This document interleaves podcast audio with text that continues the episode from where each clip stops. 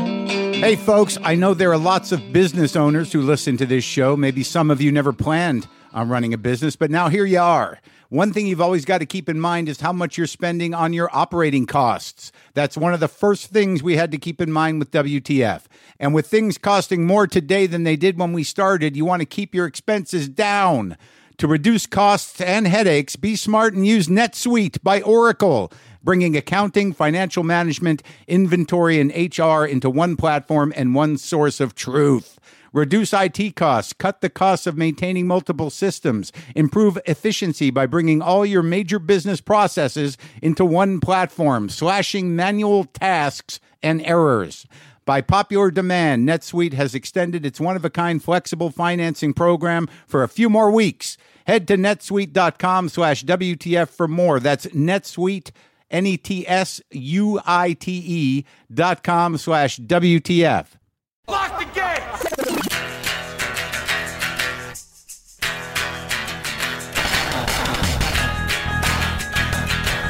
All right, let's do this. How are you, what the fuckers? What the fuck buddies? What the fucking ears? What the fuck nicks? What is happening? I'm Mark Marin. This is my podcast, WTF. Today on the show, I talked to Tom Colicchio, the top chef guy. You know him, the chef guy the, from Top Chef. I think we just wanted to chat. I, I like chefs. I haven't talked to a chef in a while. I in another life I wanted to be a chef. I I I, I believe I could do it. But anyways, there's a couple things I want to tell you about if I could because I have the uh, the platform here to do it.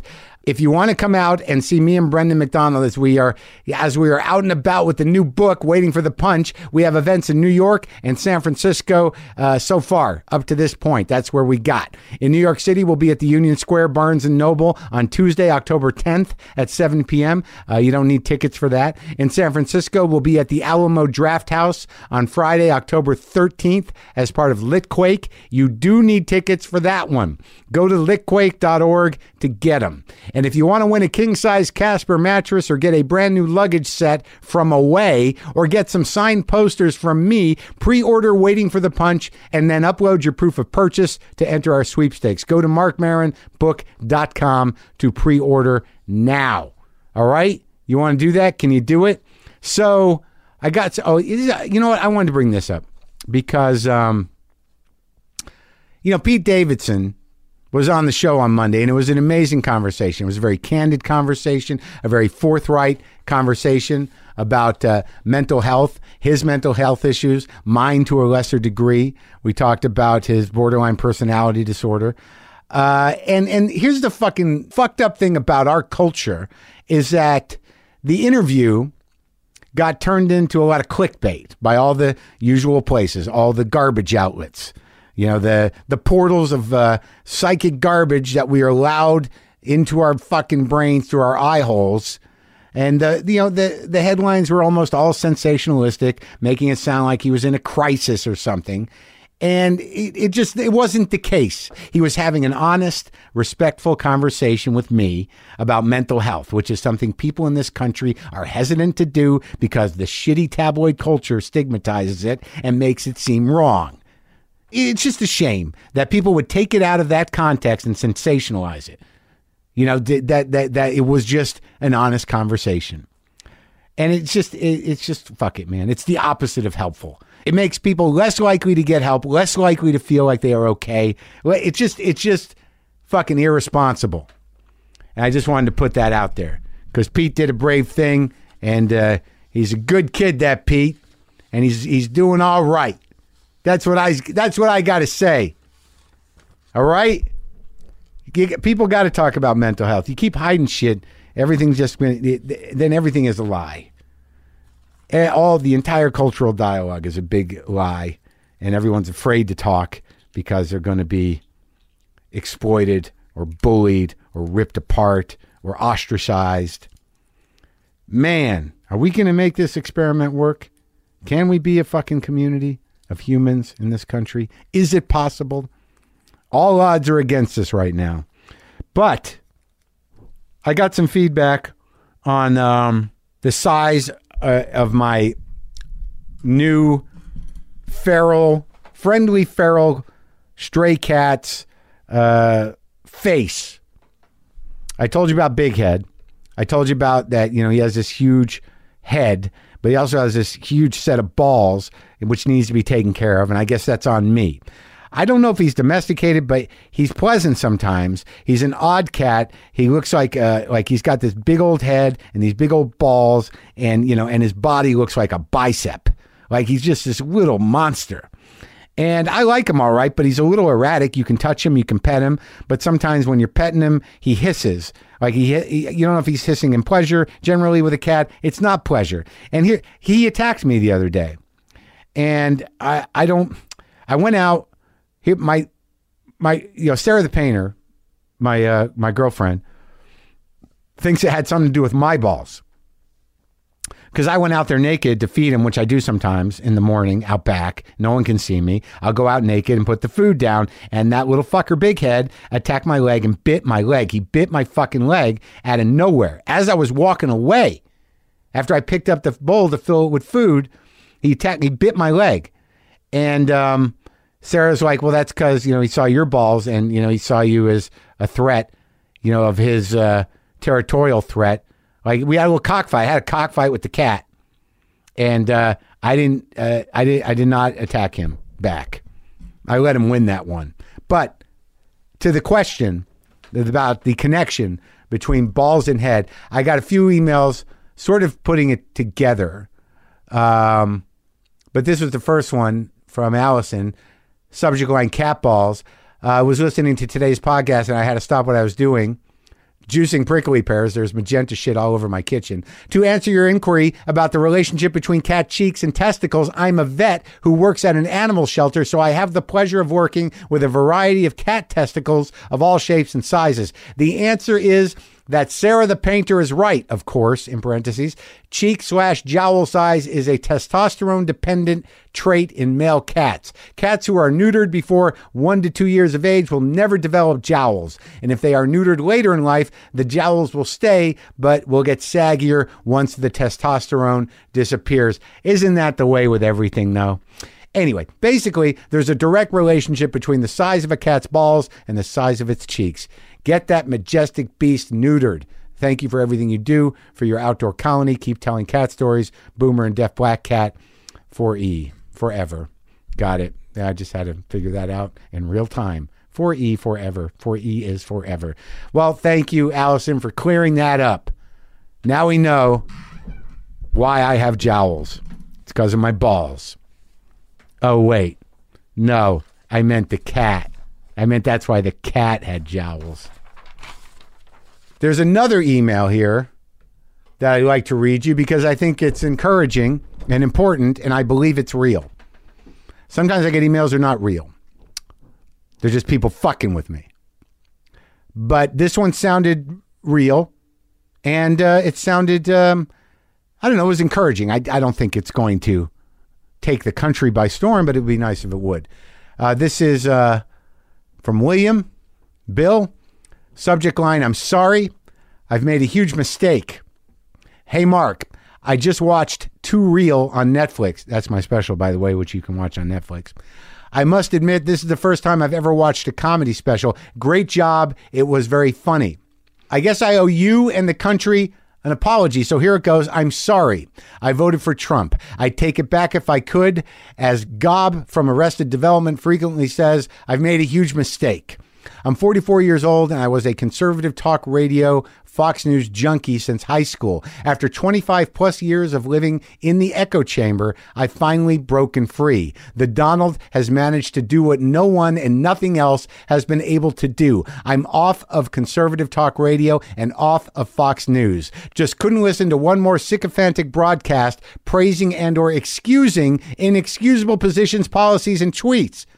I've been amazed at how much more open and receptive to new views and opinions I've become since stepping back from the spin machine. I'm not ready to vote a straight Democratic ticket, but I no longer dismiss news and views from the other side. Your WTF podcast has been an important part of this transition for me. It's been super healthy to get new views from someone I enjoy listening to. My brother in law introduced me to your podcast this past spring. A couple of highlights for me have been the Al Franken interview and the President Obama interview. Keep up the great work. Thanks, Bill.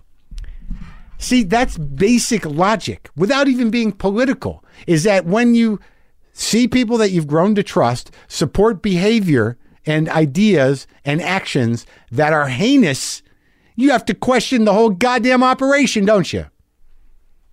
Well, Bill, I appreciate that. I appreciate you uh, you sending that, and I and I believe you, and and I and I have to assume that others are are somewhat sensing that. Uh, it's a real shit show. It's a real history changing, brain bending, completely terrifying shit show. A fucking circus of corruption and greed and racism and violence. Hey, but cooking's great. I love to cook. I want to get better at cooking. Occasionally, I'll have a chef in here, get some tips, but you know, you can go look that stuff up. I love to cook because it takes me out of me. And like sometimes when I when I have time off, like I've had over the summer, I'll spend a lot of time doing food prep, doing cooking, making things I enjoy. Uh, I'll spend hours and hours making you know beautiful food that I like to eat that's healthy. Hours and hours of prep, days of working on the food, and I will eat it in minutes, in fucking minutes. And I cannot seem to not do that. Oh, did I mention today is my birthday, which will be yesterday when you hear this? I recorded this Wednesday, and if you're listening to it Thursday, I will be uh, I will have turned 54 already. I'm 54 years old. I woke up 54 this morning, and um, I feel all right. I feel okay. I don't make a big deal out of it. I'm going to dinner with Sarah the painter. Got some nice calls. Appreciate all the well wishers on Twitter and email. Thank you. I made it another year. I've, I've had uh, 54 in a row now with no breaks. Got close to taking a break, but I, I stayed. Uh, I kept. Uh, I kept at it. I kept at this life thing. So look, let's listen to me and Tom Colicchio, the Top Chef guy. He's a Jersey guy. And as you know, I'm genetically Jersey. So this is me and Tom. Sometimes I wish I paid more attention in school, or in some cases, any attention at all. There are probably a lot of things I could have gotten more out of, like literature, and now it's probably not in the cards to go back to school and study the classics. But luckily for us, there's a new podcast called The Foxed Page that dives deep into the best books of all time. This is basically like the best possible college English class, but more relaxed and fun. No pressure of grades or needing to prepare something to say in class. It's only the books you want to read and know about, presented by best-selling author Kimberly Ford. Everything from Cormac McCarthy to Madame Bovary, from classics like Frankenstein to modern hits like Lessons in Chemistry. I love Ireland, but I missed the boat on James Joyce. The Fox Page has a three-part series on Dubliners, and that's a pretty great starting point. Want to get the most out of what you read? The Foxed Page is for you. Get it now wherever you get your podcasts. I'm talking.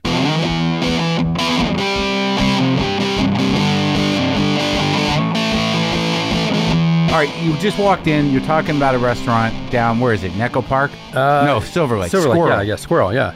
I've been there. I think once. I don't. I don't. I, I don't know. I. But I have to assume that when you walk into a restaurant, they're like, "Holy shit, Tom's here." Is it? Co- Is how do you pronounce your last name? Col- Colicchio. Colicchio. Yeah. Tom Colicchio just walked in. So there's panic in the kitchen. No, no. So, so last night we did a, a 10th anniversary party at Kraft, my restaurant here in Los Angeles. I've been there. And Jessica Coslow, who owns and is, chef, is a chef at, at Squirrel, um, she cooked with me last night.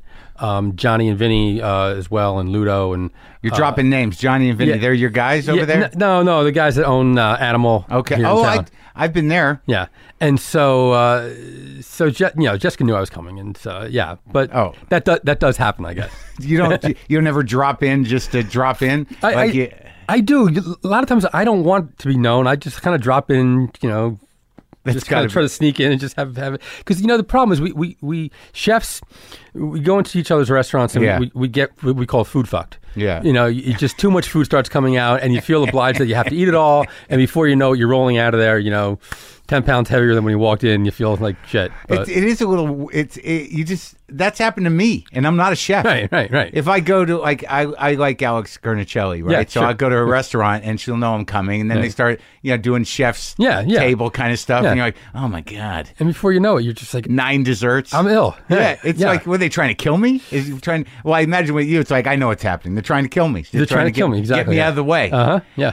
But uh, oh, so what's her name over there at Squirrel? Uh, Jessica Coslow. Now, what makes her like? I'm just curious because like I can cook, but I'm not a chef, and I, I I'd like to be, but I, I didn't go Yeah. that way. Usually, I hear, usually after that, you get. Well, you know, I'm not a chef, but I have a walk. yeah, and I don't know. I, do, I ha- I don't I have a wok pan. Right, right. Yeah, and because it's easy to saute and not because I wok cook. Uh-huh.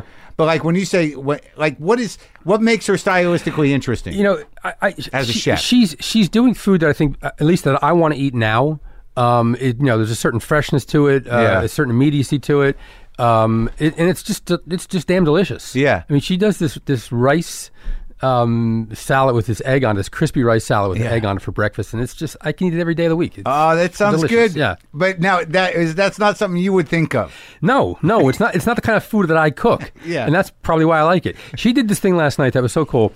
Um, she did cabbage. Yeah. right. And uh, braised cabbage, and, and, and so it was kind of seared a little bit, and, and a big wedge of cabbage. Braised and in she- what? well, she basted it, so she seared it first in a lot of butter, and Yeah. then started basting it in sauerkraut juice, Huh. and then took dehydrated sauerkraut juice and used it as a garnish, and then some chive blossoms, uh, you know, garlic chive blossoms, and and and pr- and uh, fried preserved lemons. It was just just absolutely delicious. That- Now, when you, like just saying that, like you know, I understand the logic of it and the aesthetic of it, and that it's like a mildly crowded cabbage, braised cabbage with lemon and whatever.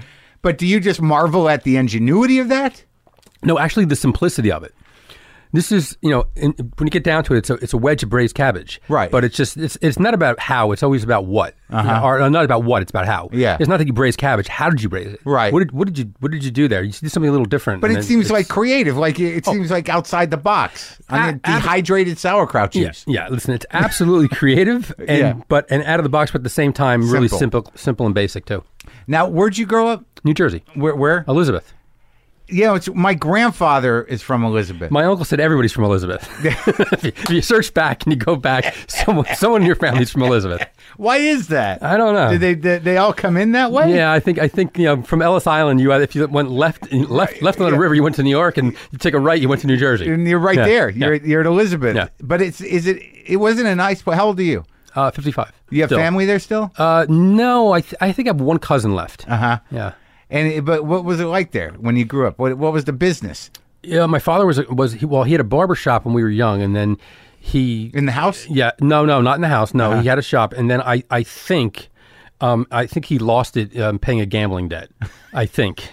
something something they didn't talk about. Some some gangster got the shop. Yeah, I, I don't know, something like that. But Yeah. anyways, he he was a correction officer in a county jail. Oh really? Yeah. That's heavy. Yeah. Coming home from Yeah. that, you went from barber to corrections officer Yeah, exactly. in the county jail. Yeah, I think it was one of those things where he was still young and it was 20 and out. And you know, Oh yeah, yeah, yeah, And then he did that his whole life. He he did, and, and he actually passed away before he retired. He was 52 when he when he passed away, so it was you know, 28 Oh my years God. ago. Yeah, he was young. How, of what? Lung cancer. Oh, smoked. Yeah, Oh my god. a lot. It- you just grow up with that, I guess. You know, that's the world that that, that you lived in then. Yeah, yeah. He started smoking when he was a teenager, probably, and he was smoke. He was good for a good two to three packs a day. Wow. Did Yeah. you ever do it? I did. I, I, I, you know, it's funny. My first trip to Los Angeles, I, I, I wasn't crazy about it, but I was 24 years old, and the only good thing that came out of it is I never smoked a cigarette again after that trip. Oh really? I was 24 years old. and you'd been smoking. I'd been smoking probably a good pack a day. Yeah. And I was here. I was working just for a couple weeks, and I was staying in a, in a motel somewhere. And I had to walk up two flights of stairs, and I was out of breath. I was 24, and I was like, "Fuck this! Oh, I really? gotta stop this. I never smoked a cigarette again." It scared you. Yeah. Wow. So what, what do you mean just out here working for a couple weeks? You, I you was- weren't a chef then? Yeah, I, I'm- I was I was I was a sous chef sous chef in a restaurant in New York called Quilted Giraffe, and we had Yeah. three uh, three weeks off in August. Yeah. and so I asked the chef there that I was working for to you know get me out to Los Angeles to eat, you know cook and and so he, he sent me out here to to work at a restaurant called Rex, and Yeah. uh, big old Italian restaurant and. I, I spent about a week in the kitchen and said I got to get out of here, and That was and, it. and so I, I took whatever money I had and ate around, and then Well- I hightailed it back home. So like when you grew up, how many siblings you have? Two, I have an older brother and a younger brother. Okay, so there's three. You're Italian, full full on. Your mom is. What does she do? Uh, my mom, uh, you know, she just took care of us when we were young, and then she, um, you know, in the first job she had at the house, she worked at like a, a, a photo uh, store or something like that, you know, processing, helping process film. But then she she she started working in a school cafeteria. She managed a school cafeteria. So this is straight up working class uh, family. Yeah, Starting And I that shared I shared a bedroom with my two brothers. for for all for the whole time. oh yeah, until until I left when I was eighteen. Yeah, exactly. But like, what what is because like I was talking to Frank about it. Frank's an Italian kid from New Jersey, Mm-hmm. my part my part time assistant guy, and it seems to me that there was a time where you could go like anywhere in New Jersey and Philadelphia and in that area where you can find a, a pretty good Italian restaurant almost every other block. You're, you're a Jersey guy, right? Where? Well, I mean, m- my mother's Pompton Lakes, my father's Jersey City, but I didn't, okay. I didn't grow up there. Got it. You know, I, we were out by the time Got I it, was six, got it, but got it. yeah, genetically I'm Jersey. Right. So no, there's a in, in our town there was an Italian restaurant that was there forever called Spiritos. Yeah. And that's where we would go. My father would take us there on Fridays. Yeah. Um, he would play softball and then we'd go there and, and they had you know decent pizza. They had great veal cutlet and ravioli. Yeah. It wasn't veal cutlet parmesan, it was just fried veal cutlet with sauce and then ravioli on the side. Yeah. And that's what we ate. We had an Italian salad and if they felt like splurging we would get the imported provolone cheese, not Oh, the yeah. not the domestic stuff. Oh, Yeah, but it was good, right? yeah, yeah, yeah. And the restaurant's still there. It's still there. Still there, yeah. Now, what make like what is the difference? Like, because I, I like, what do you think? Okay, let's talk Italian food here now. wait, Yeah, I, I don't. I don't go to too many restaurants here, but I'll, I'll I'll give it a shot. I don't. I don't know restaurants here that well. no, I don't either, dude. But yeah. I mean, I, I'm I'm I'm of the belief that we don't have top notch Italian here.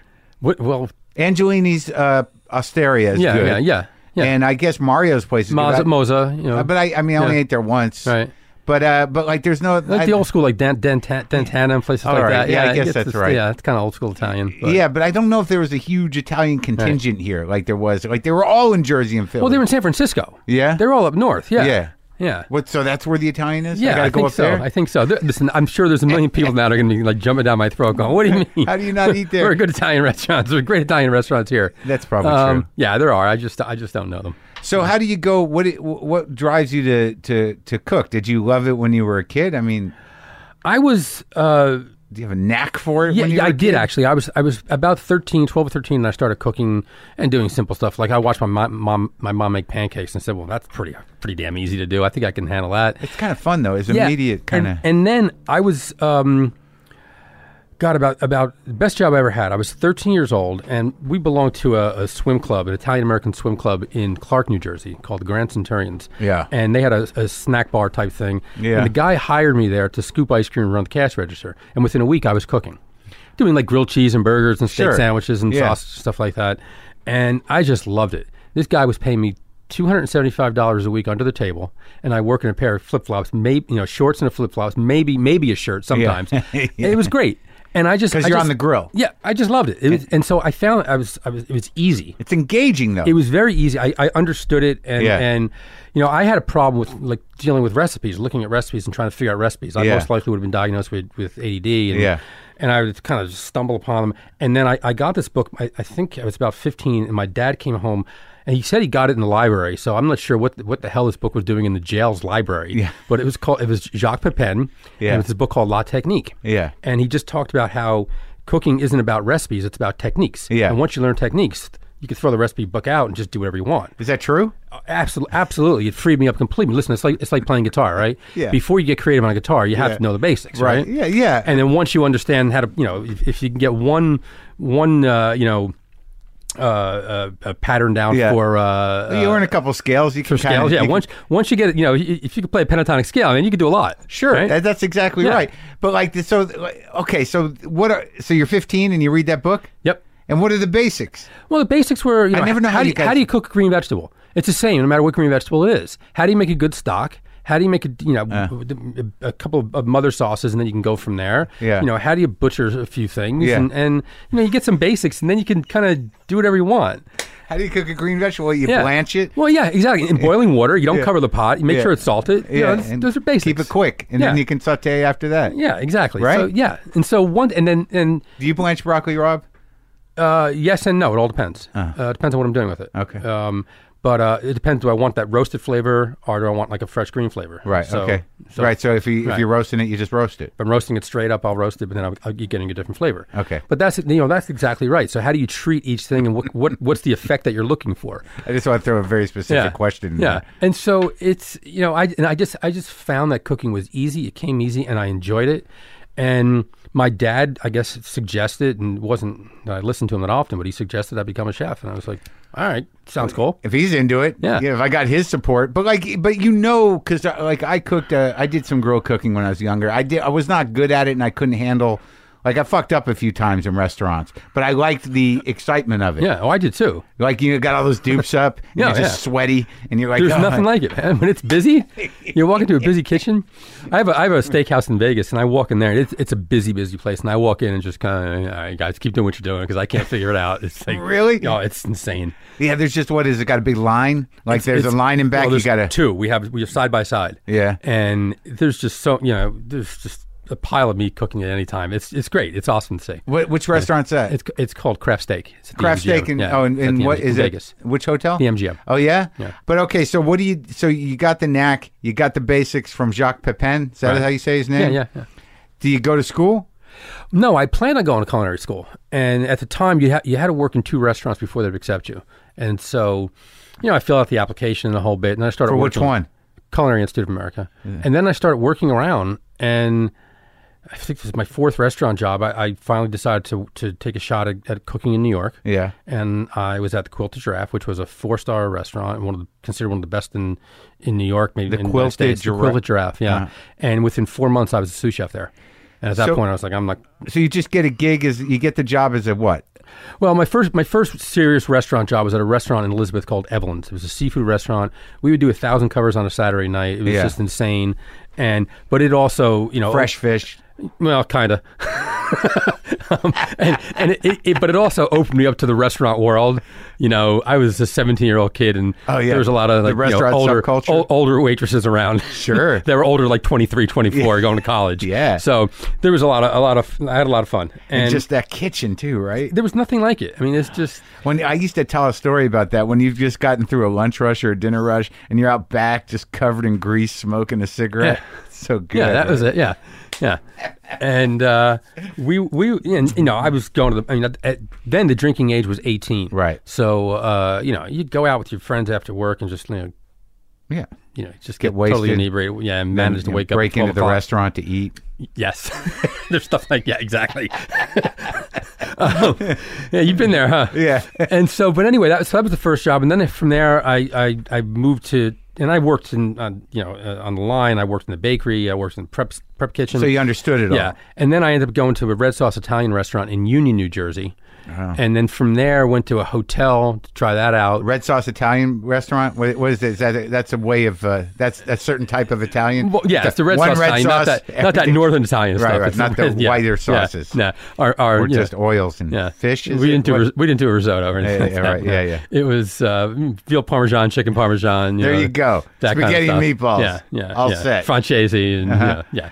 Um, so, um, and then from there, I went to a hotel and God, this, yeah, I was there for a couple weeks, and they made me the night chef. So I was in charge of the kitchen at night, and I was so over my head. at a hotel. yeah, and I would go and look at books and do Uh, In the city? dishes. No, this was in Secaucus, New Jersey. Oh, Secaucus. Yeah, Yeah. my gr- we used to drive by that. My grandmother used to say that it was all pigs. Uh, There used to be. Yeah. Pigs. I mean, you know, back then in Meadowlands, you used- used to go by Meadowlands and see pheasants, you know, about in there. Yeah, it Now was like it's- just swamplands, Yeah, and it yeah. stunk. Yeah, there was yeah. a smell to it. Well, it was, you know, all the sulfur coming out of the ground. Is that what it was? Yeah, yeah, Yeah. yeah. Um, that was natural. yeah, yeah, Okay. exactly. All right. Sure. it, was, it was Jimmy Hoffa decomposing. Yeah, That's what it a was. lot of Jimmy That's what They Hoffas. told us exactly. so, and then then I, I, I worked in a in a in a decent restaurant, um, doing new American cuisine. Well, wait, tell me what happened when you were over over your head. So you're working. Oh, a Well, you know, I, I motel. would work on re- I would work on these dishes and just kind of nothing. I mean, they all loved it. To me, I look at it and go, "No, this isn't right." You had to Something's- make the menu. yeah, yeah. And so I, I was, well, I, I, was- I, I was in charge of the specials. So I would come up with two, you know, two or three specials a- Yeah. a, a, a week or whatever, and And, run and them. all along the way, you're picking up skills. yeah, yeah, you're yeah, learning yeah, shit. Yeah, yeah. You can make you can make a good meatball. yeah, I could do that when that, that- my mother taught me to do that when I was Yeah. a kid. So anyway, but but then I ended up going to this restaurant called Evelyn's. I'm not Evelyn's. Um, 40 Main Street, and it was a good restaurant. Where's We that? Actually, this was in Montclair. I'm sorry, uh, Milburn, New Jersey, Short Yeah. Hills, Milburn, and um, I was uh, a cook there. And then, and that did really well there. I mean, it was a good restaurant. We got three star New York Times review, the whole bit. Italian? Uh, no, no, it was like New American. Oh, you yeah. know? And we changed the menu every day, and so we all sat together and just kind of contributed to the menu, and it was a blast. And then I left to go to New York at the Quilt of Giraffe, and then went back to Forty Main as the chef. Oh, That was my after. first chef's job. Yeah. So you now tell me how how what are the ranks? Because like uh, you know, what does a sous chef do exactly? Well, this is the way I put it. You know, y- y- there was you know people always ask, "Are you still cook in the kitchen?" No, cooks cook in the kitchen. Sous chefs cook a little less. Chefs cook, cook. We really don't cook, but it's our recipes.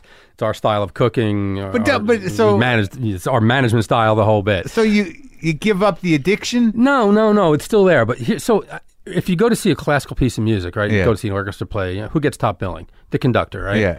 You know, they're, you're playing a piece of music that was probably written, you know, a couple hundred years ago. Right. Um, you don't expect that that that yeah, conductor to jump in the pit and pick up a you know the oboe and start playing or something. Sure. No, it would be just chaos. I don't even know if he knows how though. They, they may. They probably they probably can play instruments. I I'm thought sure they can down maybe. play piano or I something. don't know if yeah. that's true. Uh, probably they, they probably can, but we don't know that. but but with the chef, you know, you're in the kitchen expediting. Yeah. You're, you know, coordinating everything. If you have to go back there and jump behind the line and start cooking, everything comes to a screeching halt. So you want the chef out there, you know, a- at least coordinating things to a certain Managing extent. everything? Yeah, yeah, yeah. but but that so that's the big payoff is you get to not be dirty anymore. Yeah, y- exactly, exactly. Yeah, you don't, you don't. What was the Monty, Pyth- the Monty Python? Uh, how do you know he's the king? He's the only one who ain't got no Oh, shit on him. Because I went over like years ago. Like I've only I've interviewed like I guess you're the third or fourth chef. Really, it depends whether you consider Bourdain a chef. So so I talked. I don't know if he does. No, really. he probably doesn't. I don't not think not he- anymore. Anyway, he No. used to be. Not Well, anymore. he's, well, he he claimed that he was sort of a shitty chef. yes, Yeah, yeah. But uh, but I've talked to Scott and uh, uh, Alex, Mm-hmm. and I went to Scott's restaurant and he cooked his like the famous uh, spaghetti for Right. me.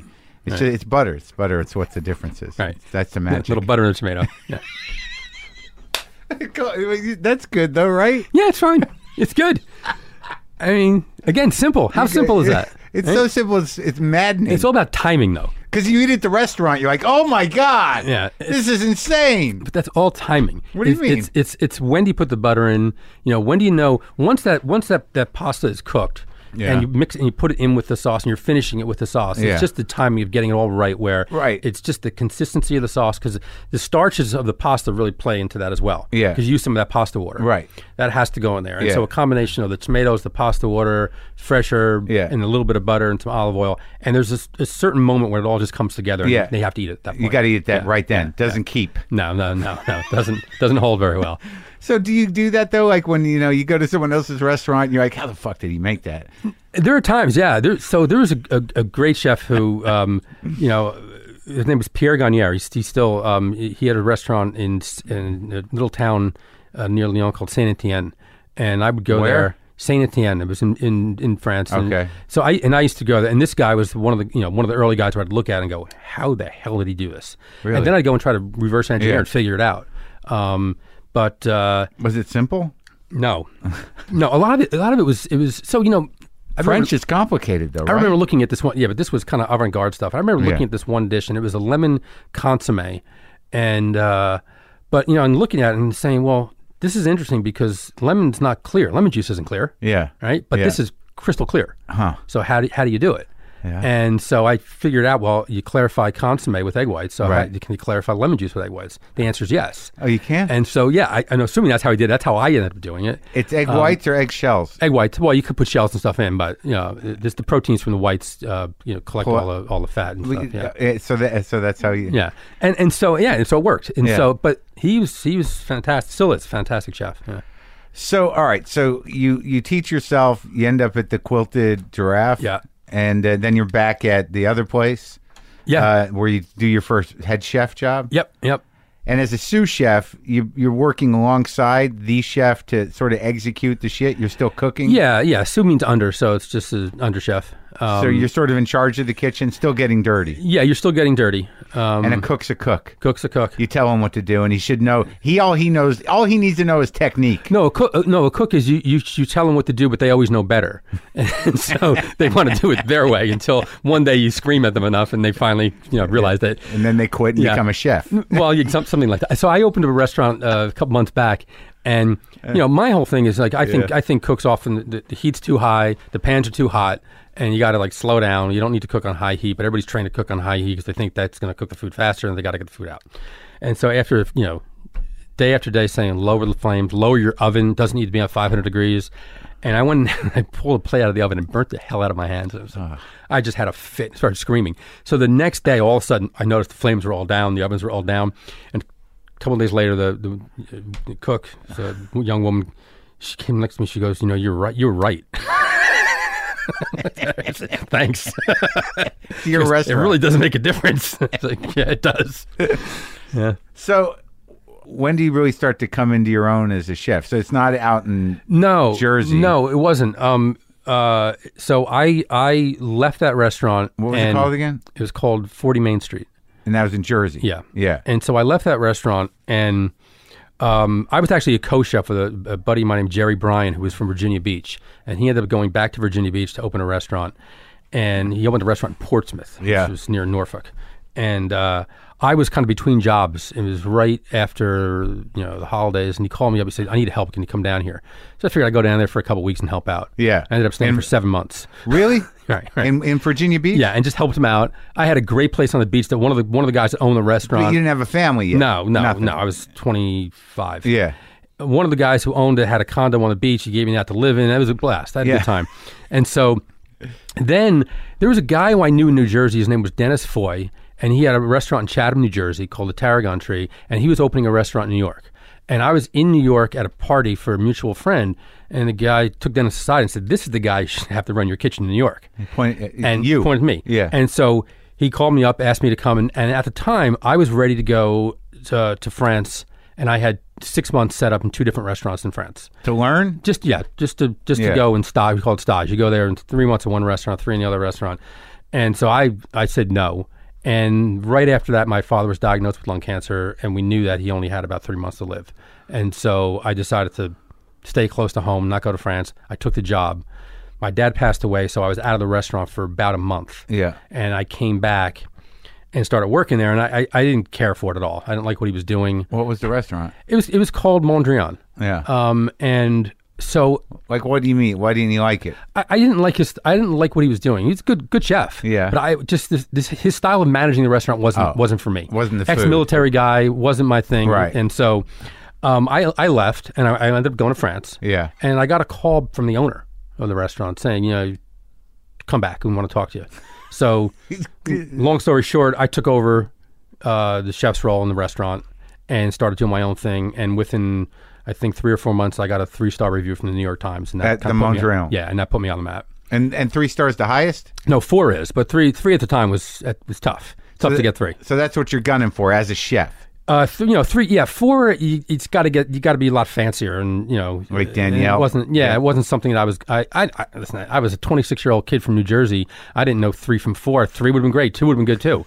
I got three stars, and that just that just put me on the map. But that's so it's interesting because that world it's an insulated world on some level, the food world, right? Mm-hmm. Right. And back then, even more so. Right. You know, pre-internet and Yeah. so it was like you know it, it was like a play opening. You know who's this kid? Right. Colicchio. Right. Well, right. He's got the touch. Right. Yeah, it's like, you know, you, you stand up. You know, there's young guys out there, and someone's going to, you know, you're going to hear about someone next year they never heard about before. Right? Yeah, yeah, yeah. But the funny thing about stand up, and not unlike chefs, is that you know over time they end up doing the same shit over and over yeah. again. Yeah. No, we do the same thing. I know. I carry the same recipes around I've carried around for, you know, 30 years. You do have thirty year old recipes. Yeah.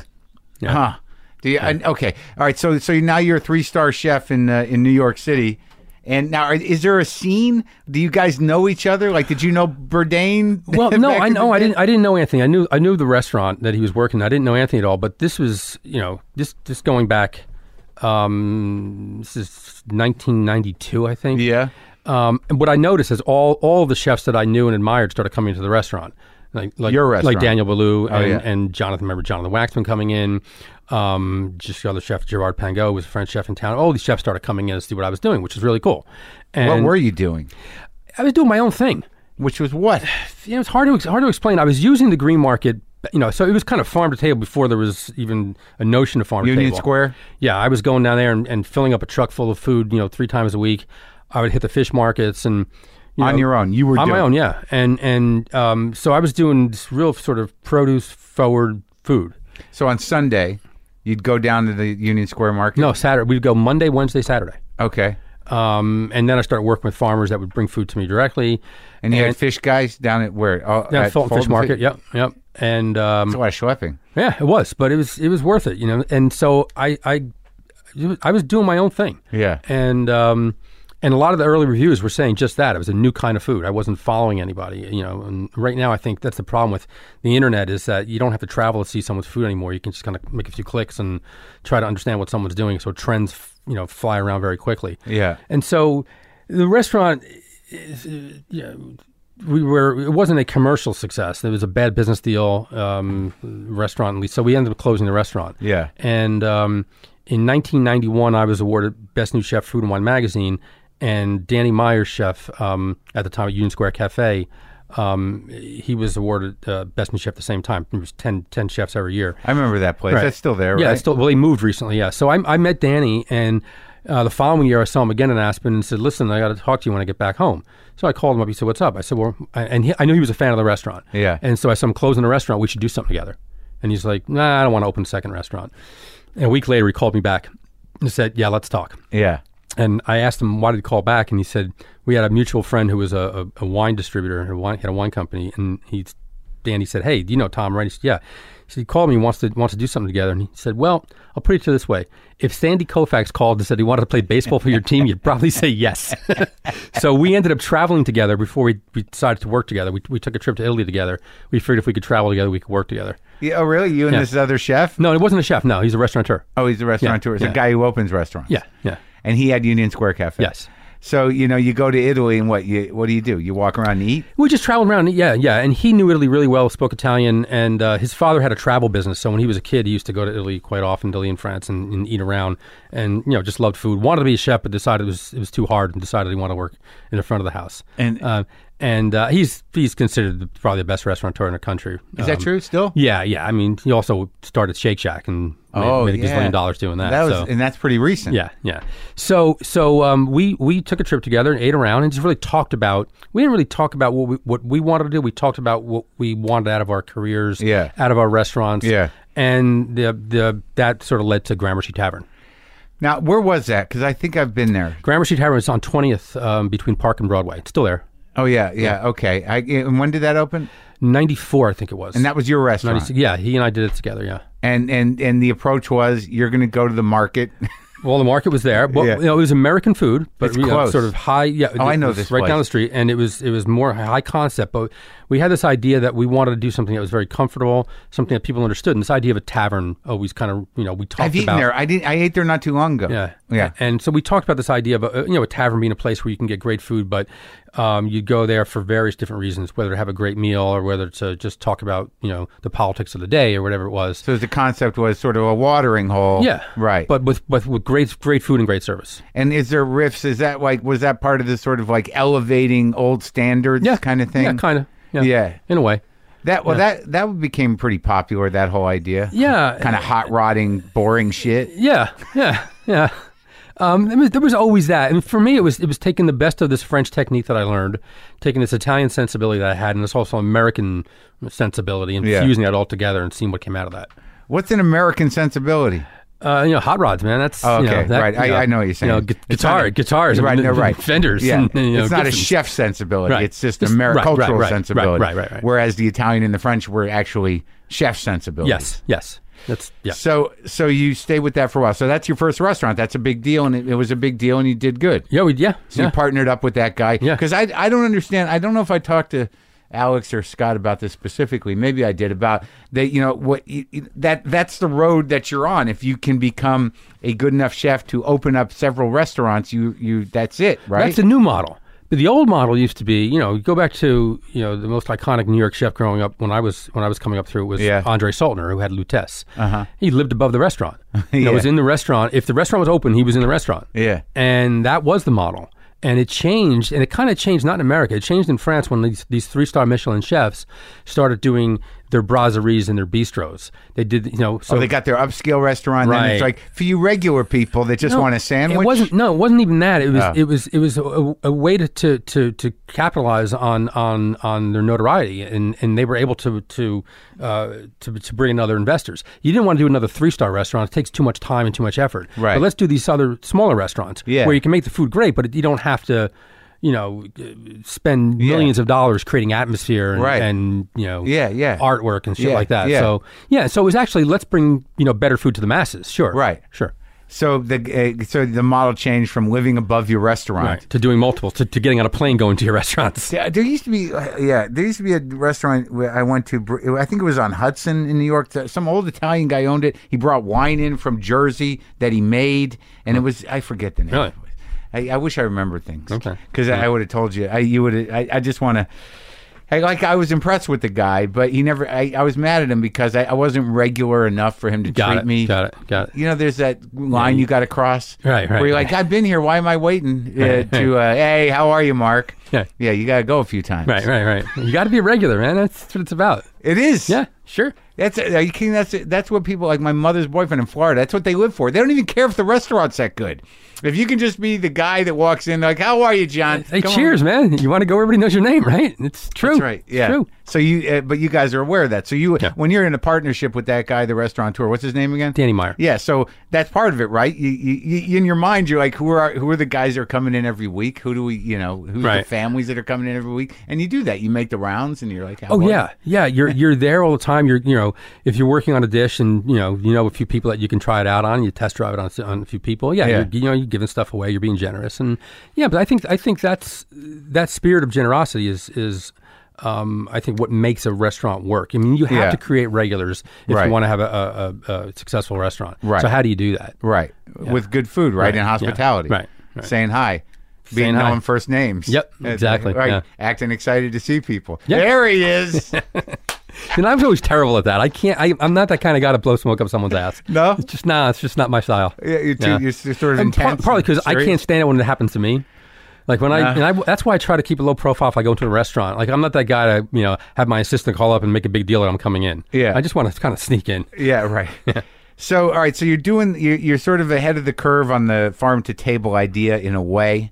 But it seemed like a lot of people picked up on that, right? Yeah, I guess so. But, well, no, just because of like the, you know, like because I remember by the time I was in New York, well, I was there for a long time, but y- you know, chefs were going there. They were going Right. to the market, but they still were able to find shit that was better than I could find, or maybe they just knew what to do with it. I don't know. We're, we're, we had farmers. We're regulars with the farmers. That's, Yeah. that's- you got to be regular with the farmer too. They got the stuff. They We get- save you we good get stuff. shit. Yeah, we get stuff. I, mean, I would, I would collect seeds and bring them to farmers and say, "Can you grow this for me?" Really? Yeah, back then, yeah, and back then they would do it. Now it's now, what do you- now what I do you grow mean? my own shit, but Um, Where'd you collect the seeds? What do you mean you collect seeds? you know, back when there were seeds and stuff. you know. Yeah, like- no, No, we you know if you go to Italy, you find like some kind of Tomatoes you or know, something? Trevisano or something like that. Toma- yeah, special tomato and you give 'em seeds and yeah, And they do Sure. it for you? Yeah, And you had success in that? yeah, sure. Growing a special tomato? Yeah. And you grow your own shit now? Now I do. Yeah, Where? I'm a gardener. I, I have a Oh, house. for your house. Yeah, I, I live in Brooklyn, but I have a house on uh, on North Fork on Long Island. Yeah. and I have a, a garden. And you do, and uh, like big? Uh, it's getting it's getting big. It's work. Do but do you can? And I do. Yeah. You, Yeah. Really? Yeah, yeah. Are I, you- pickle. I can. Yeah. For yourself? My my, my, my wife calls me a, dep- a depression era housewife. You know, at heart. Yeah, it's great. so pickling's fun. Yeah. Like, what do you pickle?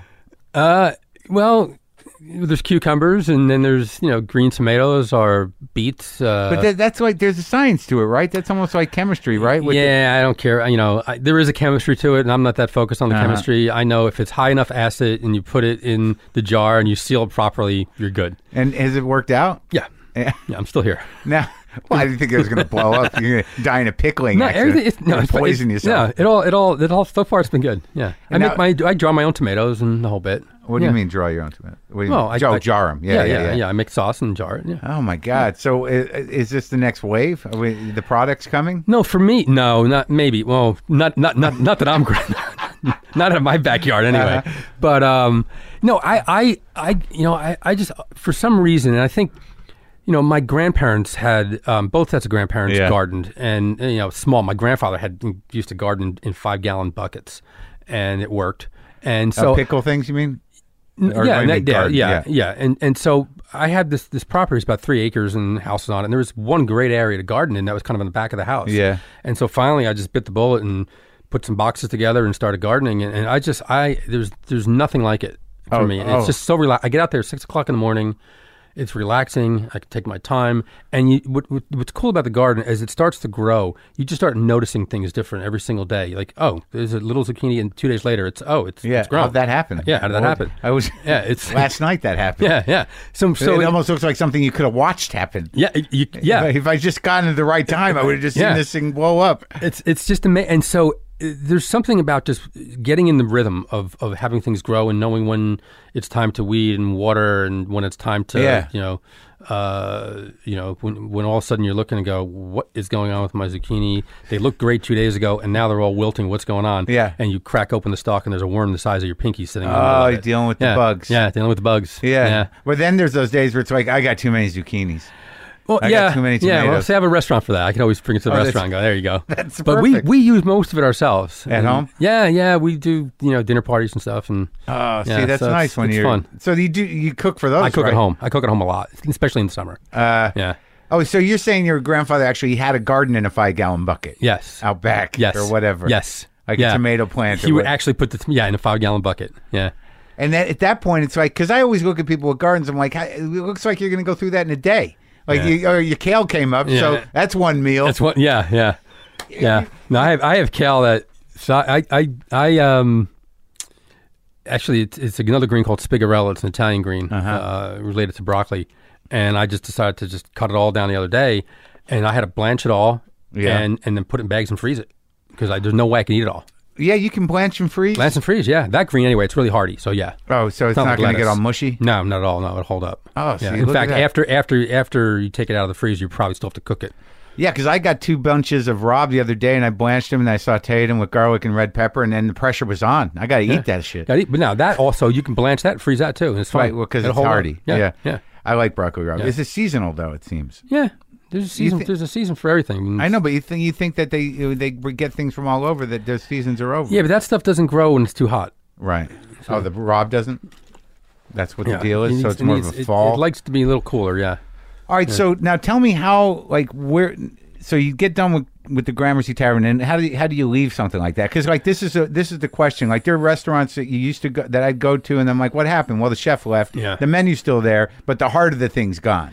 Yeah, you know, so what happened was um, Danny and I, you know, we he uh, opened a few other restaurants and created this his his group, and I Restaurant. yeah, group. and, and I, I was I was keen to co- you know continue to work with Danny, but I wasn't happy with some of his partners that he brought in, and so I opened up a second restaurant called Craft, and so we decided to work together the best we could. Um, Gramercy was a jointly owned uh, restaurant, and then he was going to do his thing, I was going to do my thing, and at a certain point it just wasn't working out, and I actually worked out a deal where I was buying the restaurant from him, and then last second I said, you know what, here's my you know number and. Gramercy. Yeah, and so I sold my shares. Um, and, and, he, and he went all craft. I went all craft, yeah. What year was that? Because I can sort of remember that happening. Uh, Um, Because then like you know the craft thing that as a brand it was it was popping up yeah, right. yeah. We had craft, craft bar, and then witchcraft, and Yeah. then craft steak in Vegas, and then we did a craft in L.A. So yeah, we we we did. We kind of stumbled into the brand. Yeah, Well, what was the angle on that? Like, see, because this is so. This is your big vision. The Gramercy was the collective vision with Danny, right? Is that his name? yeah, Danny? yeah, yeah, yeah. So here's the, here's the thing. So when I was at when I was at Gramercy, I had my, the food that I was doing, and it was all plated and and you know somewhat intricate and and during that time, so it Plated? was you the- mean like s- like I- I don't- fancy liquid and you Yeah, know, yeah. It looked you know it like looked- you're, you're Bobby flaying it a bit. No, I wouldn't go that far. But uh, it was, it was, but it was. When I say played it, you you got, and, and this is important because of what craft was. Yeah. So, um, and there was you know five things on a plate. So Yeah, got it. And um, so then, craft. you know, I, it was right around the corner from Gramercy, so I couldn't do the same food I was doing there. Yeah. And I didn't have a Thai restaurant in me or something like that. And so I was looking at where I thought the industry was going, and there was so much talk about farmers using farmers. So I said, okay, let's really honor these ingredients. And Yeah. so if if you want broccoli, Rob, can you get a plate of broccoli, Rob? Yeah. No, I mean, not, not broccoli rob with veal, or bro- just broccoli rob. Yeah. F- For me, it was peas. Yeah. You know, when peas are in season and they're great and they're, you know, sweet Yeah. and delicious, you know, you may have them on three different menu items. Right. Well, they come in one day and they're starchy. What do you do? Yeah. You change all three items? Most likely you just kind of go with the starchy peas. Yeah. And I was like, you know what? When peas are in season, I want a bowl of peas. Yeah. I want, or morels. I want a bowl of morels. Yeah. You know, just simply roast it and that's it. You Yeah. can't get that. There are garnishes everywhere. Ah. So then I said, okay, how about we do a restaurant where if it's fish, it's simply roasted, olive oil, some fresh herb, done. Yeah. No garnish. Right. The garnish, so everything is a la carte. So if you want your fish and then you want those peas and morels, you order that way. Right. And that's how, cra- and the idea was that th- this restaurant was more about the craft of cooking, less about the artistry of cooking. Oh, okay. And we really wanted to honor those single ingredients. And that's how it started. sort of like you got to do a kind of family style with the right. Like you're going to get a big. Hmm? Well, thing that was of it too. So mushrooms. that was, that's what I was saying. So instead of plated, it was family style. Yeah. Right. And you you kind of moved the stuff around, and everything seemed like it kind of charred Yeah. in a good way. In a good way. Okay. Yeah. No. The- yeah, no. You. Say. No. No. No. It was Who's not. cooking? Who's, who's Yeah, burning it the was- food that night? No, but it seemed like that that was part of the angle Yeah. that you know, the roasting business. yeah, yeah, yeah, yeah. Like everything just it's all simple though. Yeah, very simple. Yeah. And uh, well, I like that. Yeah. And- And so how many? So where's the empire at now? Uh, you know, we're How do you determine this stuff? What so craft? Because I'm looking at the at the at the list of stuff you have.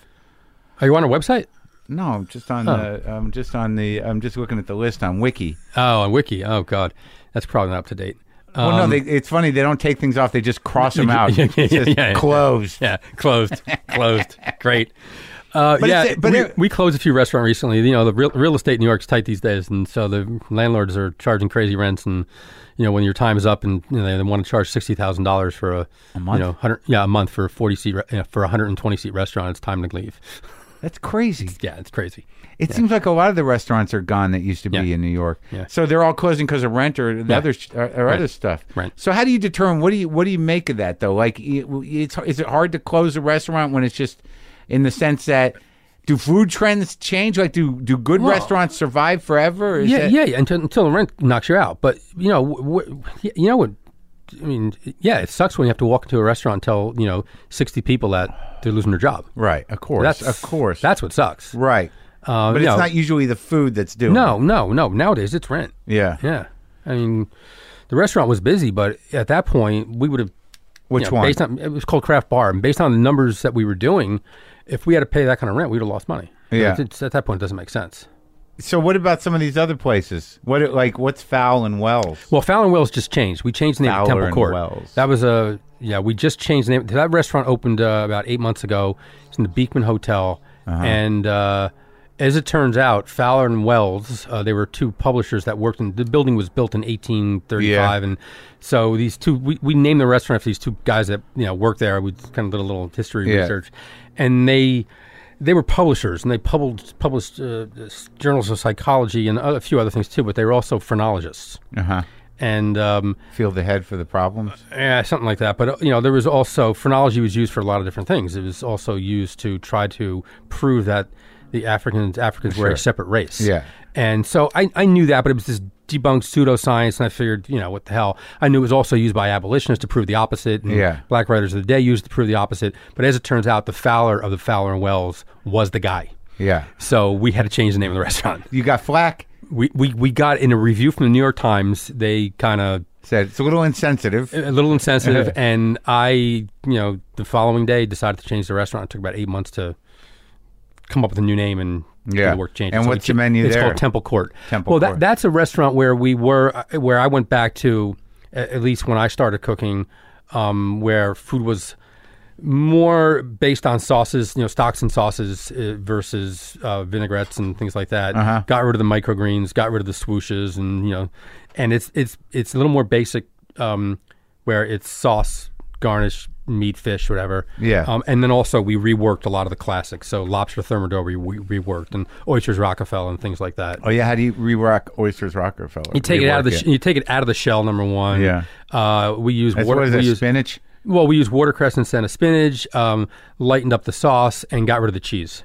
Um, so it's just a, lo- a lighter version. Watercress is good. Yeah, and same thing with uh, with the lobster thermidor. We just kind of you know the sauce doesn't have cream in it. Um, Yeah. We lightened it up. Um, How's it going? it's going great. Yeah? yeah, it's going really well.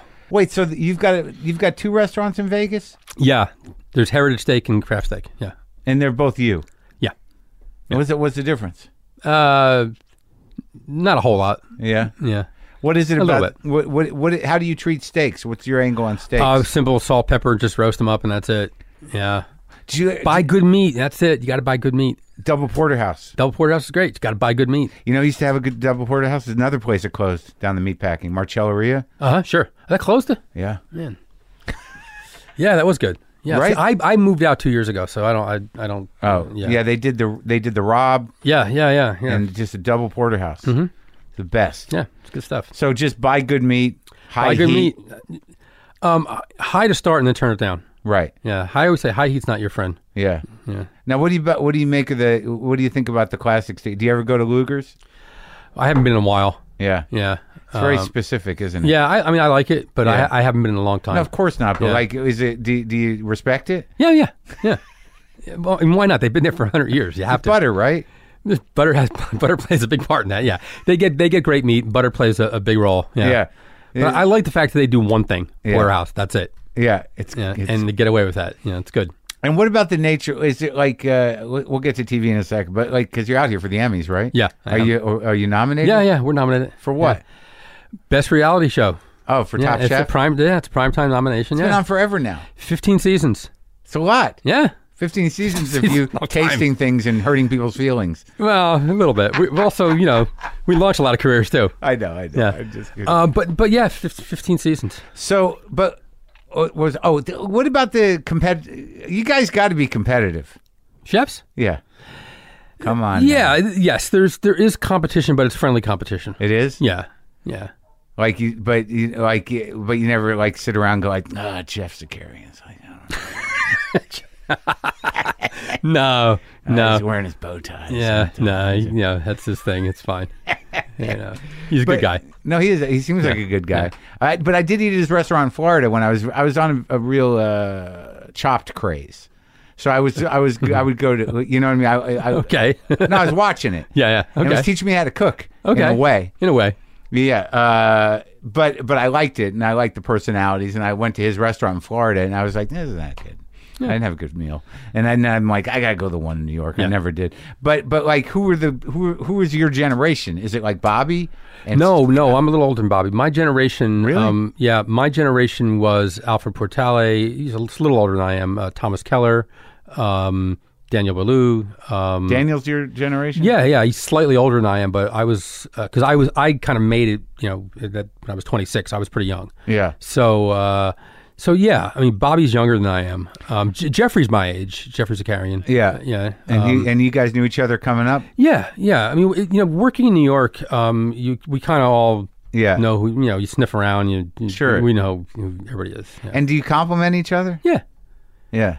yeah. Like you know, you're like, yeah, it's a good job on that. Like you taste each other's shit. Because yeah, I mean, like that's the one thing that those kind of shows. I don't know. I'm, does Top Chef do it? Well, you do do it. Well, you're sitting there with chefs and you're tasting shit. Yeah. And you can appreciate things. yeah. Yeah, I mean, it's nice, right? Yeah, you know, I, I think that I mean I appreciate everybody. There's there's a lot of people doing great stuff that you'd never hear of. Yeah. Uh, chefs like uh, you know Jonathan Beno, Marco Canora.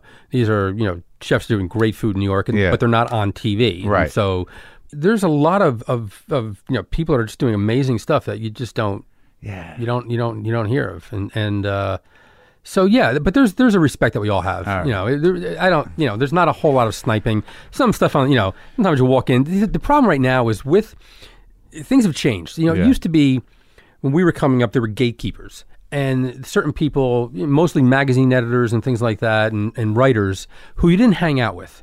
Um, and if they decided that they liked you uh, and that you were doing some great stuff, Yeah. they'd write about you. Yeah. And so you got buzz, and it was it was worthwhile. There was a handful of And people. Nowadays, you know, buzz is generated for a lot of different reasons. And Yeah. so a lot of times you go into a restaurant and you hear this amazing buzz, and it's like you go there and go, Really? This is it? Right. Not that it's bad, but this is what everybody's going crazy about? Yeah. all right. Like I can't. st- You know, it's like, you're gonna go there. Your mind's gonna be blown. You go there and go. No, my mind's not blown. It's good, but my I'm, I'm sorry, but it's Oh, so- food. so- it's just food. I think that's what I think. Maybe after a while, you're so jaded and you go, it's just food. You know, No, I don't know if stop that's true. I think I think the point is is that people can generate buzz that is not solely based on the the critical palate of, somebody you respect. it. Yeah, of course. Yeah. You know, those guys are gone really. But I think it's just it's that we need someone. The internet needs someone to talk about and someone to you know that's going to Right. be hot for the next three months. right or yeah, right, and that's it. That's it. But but you're you're you're tr- it's true that cultural criticism on all levels, you, Yeah. you know, whether it be food or you know p- uh, painting. May Mm-hmm. I don't know so much about painting, but but uh, but just uh, you know film. Yeah. that it's just diminishing as a, there's no the standard bearers are are kind of gone. Right, right. And there's all user generated reviews now. Yeah, and it's, it's like, it's it. That's yeah. It's just uh, it's. I guess it's more democratic, but you know, what do the people know? Wait, you know, wait, you you need a few snobs. you do need a few, you need a few, just a few, yeah, uh, not a lot of few. Yeah, just a few uh, Yeah. respectable snobs to determine the, the- Uh-huh. yeah. So so the TV thing. So that feeds everything else. How many? Do you know how many restaurants you have open right now? Yeah. We have uh, eight restaurants. Okay, and those are ones that you that are your your thing. Yeah, uh, mine are, are mm, licensing deals of the hotels and stuff like that. Yeah. Yeah. So when you have a licensing deal, like is a, is that a deal at the MGM? Is that a licensing deal? But you cho- what i- what is your responsibility? Then? Mm-hmm. Well, we design the restaurant. Yeah. We design the kitchen. We put the menu in. Uh, it's it's it's my food. It's my management style. But Yeah. they, they build it and they own it. yeah. Yeah. Okay, but you got to check in occasionally, make yeah. yeah. an yeah. appearance. Yeah. Yeah. yeah. Say hi. I mean, more so when we first opened up. I mean, Right. I was there when we first opened up. I was there for you know pretty much three months straight through. living But like, in a are you hotel. in contact with the chef? Oh there? yeah, sure. Oh, sure, okay. Sure. D- does he have problems? Is he ever, like? Is there problems? Sort of like. Uh, No, the guy that the chef there is funny. This, um, Michael, he um, he was our first grill cook, and when, I remember the, remember the first day I looked and said, "This guy's going to last about two weeks." Your first w- grill cook where? A- At at, at the restaurant when Okay. we first opened up. Yeah. So this was uh, twelve years ago. Yeah. And I really said, "This guy's going to last two weeks." Yeah. He's a chef now. Yeah. and He he's, did it. he's fantastic. Oh, that's yeah. great. He's just, you know, he's just one of these guys. He's kind of quiet. That you know, always did his job, and Yeah. you know, never said much. But you know, I couldn't, I couldn't tell whether he was excited about cooking because he was just kind of quiet. Yeah. and uh, he's just, just fantastic. yeah. And do, how is Vegas as a market now? Still it's great. good. It's, great. Yeah, It holds we're up? we're back to uh, you know pre uh, uh, recession levels. Oh, yeah? yeah. We're, we're finally back there. Yeah, so the economy's good, despite what we're being told. the economy's good. I mean, Yeah. the rest of the world's going to shit. but The economy's good. The economy's great. Well, that's the other thing. Like you were in New York for so many years, you must have dealt with Trump when, when he was a uh, just a character. Yeah, Uh, he wasn't a foodie. I knew, I always knew who he was, and Oh, he I, never I came would into get the call- restaurant? No, he wasn't a food guy. I would get calls every now and then from his organization saying, "We're doing a project, and we'd love you to come there." And I would say, "You're building a restaurant, right? Oh no, no, we're the best. You got to, you're going to come not, no, no, no, no." we're the best. What We're are the, we're the best. We're, you kidding me? This would be the greatest hotel in the world, and you got to come, and you, you should be you should be honored to, to open a restaurant and spend money in our place. No, No. no, no. Yeah, it's, uh, it's It's I don't know. relentlessly scary. I, I see you're engaged with it. Um, yeah, a little bit. But it's it's the righteous thing to do. You got to push back. But like, okay, so the TV show, like uh, that's been good for you. yeah. And uh, okay, oh, here's a question. You've, you've okay. You've started a lot of careers. You like the people you work with. Uh, Do you, are you produce? Are you a producer on? Yeah. it? Do you, ju- you are, at this point. What is it about the cooking an egg? like, you- That's like- kind of open ended. What about cooking? an but I egg? mean, it's like you know, there's this, all this talk about the perfect egg. Yeah, because it's hard to cook.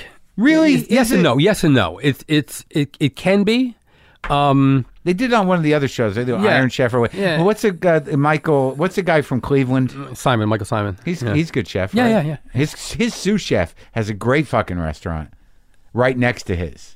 It's called the Green. Oh, what the hell is it called? Green ta- Greenhouse Tavern. Y- yeah. There you go, Jonathan Sawyer. Jonathan Sawyer, of course. Jonathan's a great guy. Jonathan actually, um, he's he's uh, really supportive. I, I have a, a organization I co-founded called uh, Food Policy Action. Yeah. and we are routinely up, uh, you know, in DC on the hill, meeting with representatives, you know, trying to push. Uh, this idea of better food. Oh, So really? we, we fight the fight for, for for you know people that are hungry in this country, uh, for better farming practices, more you know transparency in the food system, and uh, Jonathan's one of the guys who actually comes and works with me up on up on the hill. Yeah. so you, you spend that, I didn't realize that Yeah. you spend a lot of time in Washington doing uh, that. uh, uh, more than I want to. Yeah. Uh, and and what does that entail?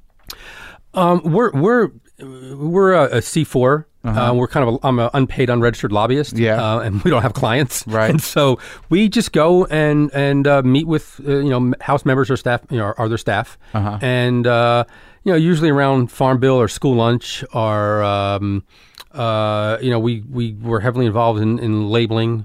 Um, Uh-huh. Not that I'm anti-GMO, but I'm pro-labeling. Right. Um, and uh, you know, very active around school lunch, trying to get more money for school lunch, higher quality food for school lunch.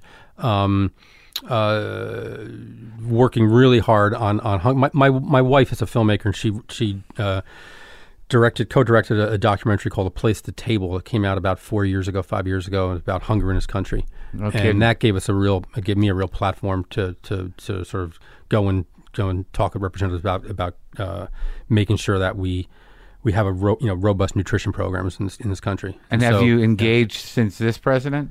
yeah, the problem right now is you go there and you'll meet with, with staff members and stuff, but there's no one. So, for instance, I was, uh, you know, this was confirmed just two days ago. I was with uh, Secretary Vilsack, who was the head of the USDA, and and uh, Sonny Perdue, who's now the head of the USDA. Yeah. There's no one under him. They haven't appointed anybody, so there's no one to talk to. So there's no one writing policy right now. So it's it's just bizarre. There's just the government's just not functioning because no one's there. And that, those are jobs that he needs to fill, the yeah, president. Yeah. And so what ha- what happens is usually when you're running and you're s- you know you, you win a nomination. Um, I'm reading Hillary's book right now, and you know for months Yeah. they were saying who's going to fill these positions because they knew how many positions it was like 500 plus positions. They're that doing need to it be on filled. purpose. And I don't know if they're doing it on purpose or they just didn't think about it because they, they didn't think they were going to win. Yeah. So there was just like, and he, is not, he doesn't, he's not someone who knows how to govern, doesn't know how government Yeah. works. And so there was never a thought of, you know, I mean, the one, it was, it was really interesting. Jared Kushner, when he was, you know, taking a, a, a walk through, um, asked, oh, how many of these people are staying? Yeah, And he turned around right, and said, right. none of them. Yeah, yeah, You, at know, the you didn't White just take House. over a company. Yeah. you know, these people are all gone. Yeah. You've got to fill these roles. I wonder you know, how much of it is on purpose to, to hobble the government and how much of it is. Yeah, I, I don't, I don't think So so. you uh, so there's literally no one to go address issues with. There's no one to talk to right now. That's bizarre. Yeah. So you could talk to the members of Congress, and they're involved in, in writing policy as well. Yeah. But there's it's No policy coming out nothing of coming these- out. There's no, that's, the and that's a good agencies. thing though, because there's nothing happening. they can't get anything done because there's no one to actually write policy. So that's fine. All right, as long as yes, it- Right? it's not getting worse. Right, right. In that parti- Right. one area, It's getting worse. I think there's there's a lot of stuff going on um, with, the, with the EPA, EPA, that, that E sure, I yeah. actually think they should they should start calling the the IEPA, Yeah. uh, the Industrial Environment Protection Agency, because that's Yeah. the only environment that protection. anti-environment. Well, it's the only it's the only it's the only environment that protection is industry. Yeah. it's, it certainly isn't the environment. That's- it's not the Earth's environment. that's for sure. Yeah. Back to the egg. So, Back to the like, egg. I just saw. I don't remember what show it was on, but why is it so important that there's this i- this idea about the egg? You know, a lot, a lot of chefs, especially the old school French chefs, said that's like you know Andre Saltner. Going back to Andre Saltner, when you want, if you were cooking, wanted a job in his kitchen, he would say, "Okay, make an omelet." Yeah. And there's a way to make a French omelet. Yeah. And then there's two kinds of omelets. There's a there's a country omelet and a, a classic omelet. And How are you at those? I, I, I can, yeah, I can do them. I can handle that. But you know, a, a classic omelet doesn't have any color on it. It's it's, but it's all cooked and fluffy and, and Uh-huh. Yeah. um, you know, it's all about timing and about how knowing how to do it. And a lot of people are just never trained to do it properly. So you tell, you know, fifteen contestants that come in like make an omelet, and Yeah. most of them will screw it up. The wa- basic omelet means no color involved. No, It's not brown, Yeah. you- because that toughens the egg. Yeah. and so it's it's just this beautiful, you know, yellow mass of, of Yeah. eggs that are perfectly you nothing know, in it. no. Yeah. Usually, typically, it's not. Typically, Yeah. just maybe some fr- fresh herbs, and that's it. Yeah. It's not. The, I mean, the American omelet's more of a stuffed omelet. Yeah. And then there, what's the other kind? There's a French country. There's a classic, and then What's a the country. country? The country omelet has. Uh, it, it's it, there is a little color on it. Yeah. Yeah. Oh, so, so that's anyway, it. but that's it. I mean, it's you know, hey, my, my son, my my, sig- my eight year old the other day, Yeah. we were out. We have, we have chickens out and, and run around too. and Yeah. he, Dad, I got to learn how to cook an egg. Yeah. So I, t- I taught him how to cook an egg, and, and he said, I need another one. And yeah, so four eggs because he wanted to cook them, which Yeah. is fine. Yeah. So he wants to, eight year old wants to learn Did how he, to cook an egg. but did he was he coming at it in the same way I was, or he just wants to learn how to cook an He wants to egg? learn how to cook an egg. Oh, he I doesn't- think it's just like, you didn't like I know if I asked bring him Dad- through the omelets. No, no, it was like, if, no, it was fried. o- He liked them over easy. So, Yeah, yeah, so we okay. did that. oh, yeah. good, good, Yeah. good. You didn't break them. He, he broke a few. You got to break. a you got few. to break a few. Yeah. So now is the show coming back? Yeah, yeah. We uh, we shoot usually May through June, and uh, we're in uh, Colorado this season, and uh, Why Colorado? uh, we try to go to Mm-hmm. different locations every every season, and uh, we hadn't been to Colorado, and and uh, Um, so yeah, so it's it's we're in Denver, Telluride, and Aspen, Okay. and uh, yeah, it's, it should be a good it's a season. big foodie culture in, Yeah, it is. in Yeah. Aspen, probably, yeah, yeah. right? And De- and Denver, Denver's actually come a long way. There's some great restaurants there now. Oh, really? Yeah. I got to go. Yeah, there's a place called Mercantile that I liked a lot. Well, by the time I guess we put this up, mercantile. Okay. By the time we put this up, uh, you'll we'll, we'll have won or we'll have lost. Uh, But- you, know, you know, I, I'm I'm practiced just you know just happy to be not. We this is our eleventh nomination. Have We you won, won it? one. We won one. but you're happy that you come out and you see It's- everybody. It's, you know, what, it's not my industry. So, and and you know, the- it, what I find really interesting is that you know, uh, there's a, a whole group of Hollywood type people who love the show. Yeah. and I'm always just shocked at who. Oh, you yeah, know, who comes up Who to you? comes up and says, "Oh It's my great. god, I love the show." It's like, really? Yeah. You watch this? It's great. Like, Liev Schreiber, you really watch this? It's great. And he's like, "Yeah, I really watch it. Yeah. It's great." And so, you know, it's it's pretty cool. I get Yeah. that too with this show. Yeah. You Yeah, know, yeah, like- yeah, Like yeah. I, am always sort of like, "What? You're listening to it? Yeah. Like on your yeah, way to work? Yeah. So no, it's it's a blast because I don't consider myself part of the industry. Yeah. And yet I am. Sure. And part of the Hollywood industry. I mean, and so it's it's it's kind of cool. Yeah. And do you drop by the restaurant, or you did last night? You did. Yeah, a I was big there thing. last night. And tonight we're doing a charity event on the beach, and so I'll I'll probably go and hang out with my guys and do that. But you got to you're cooking on the beach for charity. Yeah. Yeah. It seems like an ordeal. It's like one of those walk around events. Nah, we have Oh. it figured out. Yeah, we have a station and people walk around and we're, we're doing that. oh, okay. Yeah. Well, great talking to you, man. Yeah. Good luck tonight. Yeah, thanks.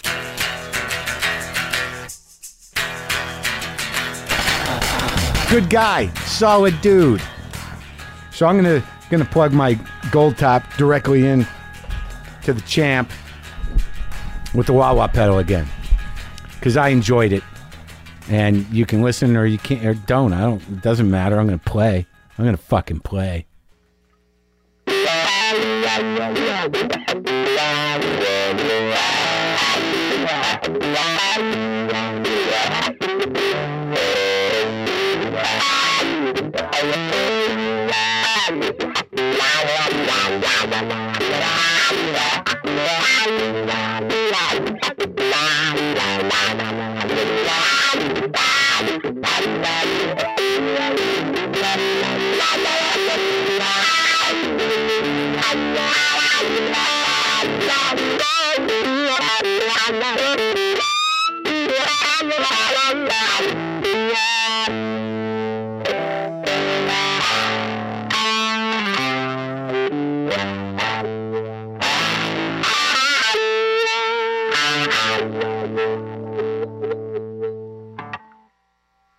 Boomerland.